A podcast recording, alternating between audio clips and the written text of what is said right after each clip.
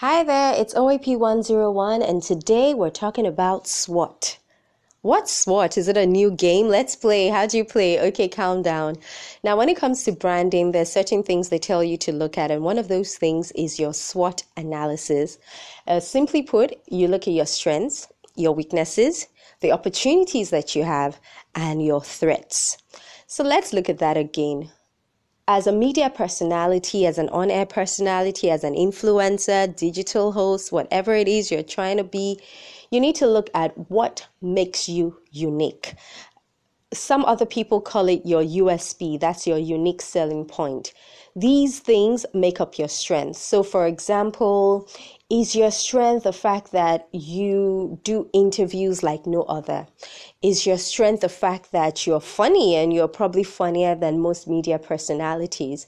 Is your strength the fact that you have this voice that other people just can't ever replicate, or, you know, your voice is just uniquely yours and people want to listen to it? Is your voice made for the nighttime? Is your voice made for the right time? You know, like, what are those things that stand you apart, that are your strengths? Now, when we say unique or strengths, don't worry, there might be people who have perhaps similar strengths as yours. But the good thing about life and about individuality is nobody has the unique set of strengths the way you have them. So that's the first thing to do.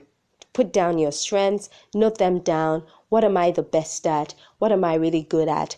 Am I the prettiest person? You know, am I fashionable? Am I stylish? Uh, do I know how to talk about tough things? Can I pronounce words properly? Because there are some people that can pronounce any word, even like medical terms, scientific terms. They're very good with it. Know all those things. The reason you want to know your strengths is because you want to be able to build up your strengths. You want to be able to sell your strengths to people. You know, you want to look for opportunities using your strengths.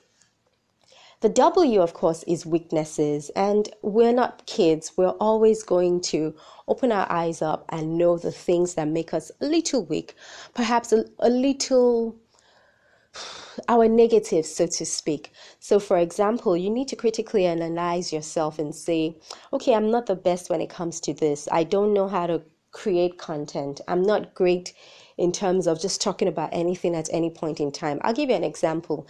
My friend went for a job interview and they were like, can you talk about absolutely anything?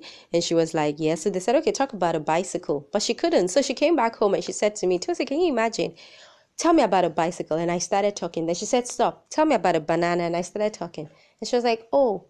So you see, some people are able to talk about just about anything. Other people might need to do their research first, or, you know, they just don't want to keep talking like that. Whatever your weaknesses are, make sure you list them out. And also realize that some things may come across as weaknesses, but are actually strengths. Because the way I see it, if you need to do research before you're able to talk about something, on paper it's like a weakness, but it's actually a strength because it means you go the extra mile to learn about that thing you want to talk about.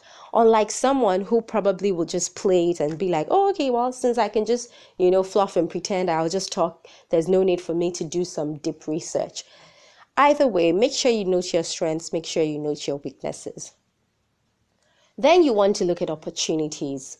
This speaks for itself. You want to look at, where are the places that I can go? What are the things that I can do? Okay, I like style and I'm a media personality. Can I also start a fashion YouTube channel? Oh, I like food. Can I start cooking? Can I start giving cooking tips on my show? Can I work with brands that work with like lifestyle bloggers and get them on my show? I personally, for example, one of my strengths is that I love football. And so a lot of times I incorporate that.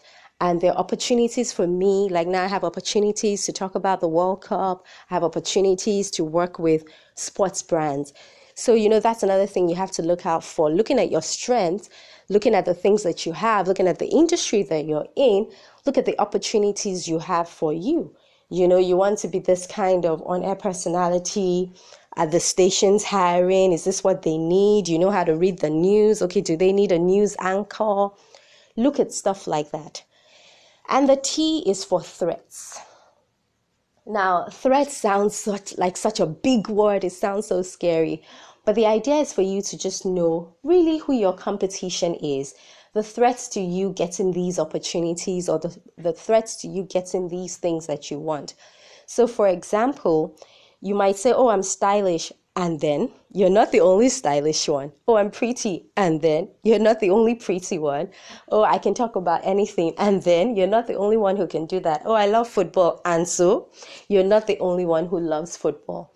So you have to sit down and look and be like, okay, if I want to do A B C, these people might be people that I need to look out for. These are the people that I'm sort of competing with. When when it comes to jobs, when I have to bid for a job, these are some of the people that will bid for this same job and may get it. Now, your SWOT analysis doesn't end there. It's actually an analysis. But at the most basic, I find out that if you just sit down and you were to even tell yourself to list five strengths, three weaknesses, two opportunities, and perhaps two threats, you're already on your way to ensuring that you're branding yourself properly and you're positioning yourself properly, because it's not just about branding, it's also about positioning.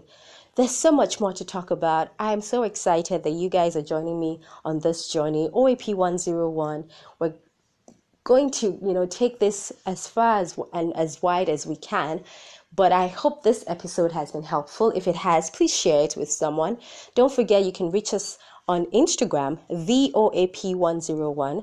My name is Tosyn Bucknor. You can reach me directly. My name is spelled T O S Y N B U C K N O R. And you can reach me across all social media platforms. Till the next episode, stay swotted.